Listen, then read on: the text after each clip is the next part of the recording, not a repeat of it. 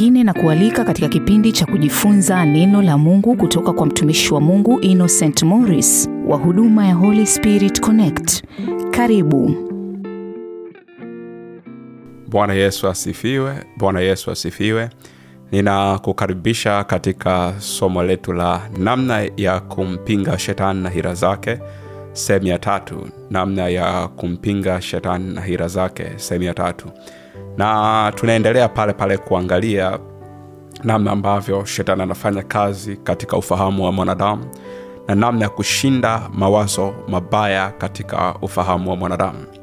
Na tutasoma kitabu cha wakorinto wa pili sura ya kumi mstari wa tano. Wakorinto wa pili sura ya kumi mstari wa tano. Neno la mungu linasema tukiangusha mawazo na kila kitu kilichoinuka kijinuacho juu ya elimu ya mungu. Tukiangusha mawazo na kila kitu kilichoinuka kijinuacho juu ya elimu ya mungu na tukiteka nyara kila fikra ipate kumtii kristo. Wakati mwingine unashangaa mawazo mabaya yanapita kichwani kwako yanakuambia utapata ugonjwa fulani yanakuambia umdhuru mume wako yanakuambia umdhuru mke wako yanakuambia umdhuru ndugu yako au yanakuambia ujue na kadhalika. Mawazo ya aina hii au yanayofanana na aina hii hayatoki kwa mungu. Narudia tena. Mawazo ya aina hii au yanayofanana na aina hii hayatoki kwa mungu. Unatakiwa uyapinge na kuyakataa kwa jina la yesu kristo mawazo ya aina hii au yanayofanana na aina hii unatakiwa uyapinge na kuyakataa kwa jina la yesu kristo. Ukisikia mawazo mabaya ya aina hiyo katika ufahamu wako tamka tu kwa sauti sema sitaki wazo hili kwa jina la yesu kristo. Unasikia mawazo ujiue. Unasikia mawazo utapata magonjwa fulani. Unasikia mawazo moja mbili tatu nne. Unasikia mawazo mabaya ya kila aina dawa yake unaposikia mawazo mabaya aina hiyo katika ufahamu wako tamka tu kwa sauti sema sitaki wazo hili kwa jina la yesu kristo. Unalikataa sema sitaki wazo hili kwa jina la yesu. Usiseme kimoyomoyo. Wazo hulishindi kimoyomoyo. Wazo hulishindi kwa wazo bali wazo unalishinda kwa sauti. Ukisikia wazo baya tamka kwa sauti. Sema sitaki wazo hili kwa jina la yesu kristo kila mkristo anatakiwa afahamu majaribu ya shetani ni yapi. Majaribu mengi ya shetani huingia kwa njia ya mawazo. Narudia tena maneno yangu. Kila mkristo anatakiwa afahamu majaribu ya shetani ni yapi. Majaribu mengi ya shetani huingia kwa njia ya mawazo. Shetani akimjaribu mtu haweki alama kwamba hili ni jaribu la shetani haweki alama. Shetani anapokuja kumjaribu mtu haweki alama. Na jaribu lake linafichwa linafanyika kwa usiri au kwa uficho mkubwa ili mtu asiweze kutambua kwamba ni shetani.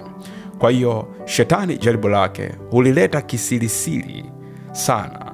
Ili mtu asitambue kwamba ni shetani yupo kazini kwa maana mtu akijua kwamba hili limetoka kwa shetani atalipinga. Kwa shetani hataki mtu ajue kwamba wazo hili limetoka kwa shetani. Kwa maana akifahamu atalipinga. Lakini nimekuonyesha dalili mojawapo au mawazo ambayo unaweza ukatambua kwamba wazo hili ni wazo ambalo linatoka kwa shetani. Majaribu haya ya kishetani katika mawazo shetani huyatengeneza katika mfumo ambao ni ngumu sana mtu kutambua kwa urahisi kwamba shetani yupo kazini. Majaribu yote ya shetani yote majaribu yote ya shetani katika mawazo. Shetani huyatengeneza katika mfumo ambao ni ngumu sana mtu kutambua kwa urahisi kwamba shetani yupo kazini. Hataki kabisa mtu agundue kwamba shetani yupo kazini. Na kama mtu akiyakubali mawazo hayo huleta madhara makubwa sana ya kujutia mtu akikubali mawazo mabaya ambayo shetani anayaleta katika maisha ya mwanadamu. Mtu akikubali mawazo hayo huleta madhara makubwa sana ya kujutia. Na hii ndio sababu kila mkristo ni lazima ajifunze namna ya kupinga mawazo mabaya. Na hii ndio sababu kila mkristo ni lazima ajifunze namna ya kupinga mawazo mabaya. Kwa sababu yasiposhughulikiwa wakati mwingine mtu anaweza kuhisi kuchanganyikiwa. Mawazo mabaya yasiposhughulikiwa wakati mwingine mtu anaweza kuhisi kuchanganyikiwa. Ndo wakati mwingine tunaweza tukaita depression tunaweza tukaita matatizo ya afya ya akili na kadhalika. Kwa nini? Kwa sababu ni mawazo mabaya ambayo yanakuwa yanapiga kelele katika ufahamu wa mwanadamu inafika wakati mtu anaweza kuchanganyikiwa watu wengine mtu anatamani hata agongwe gari afe. Wengine anatamani auwe afanye moja mbili tatu nne. Kwa nini? Kwa sababu ni mawazo mabaya yanamtuma yanapiga kelele kwenye ufahamu wake afanye vitu vibaya. Kuna msemo huwa unasemwa na watumishi wengi wa mungu ambao nimeukoti hapa.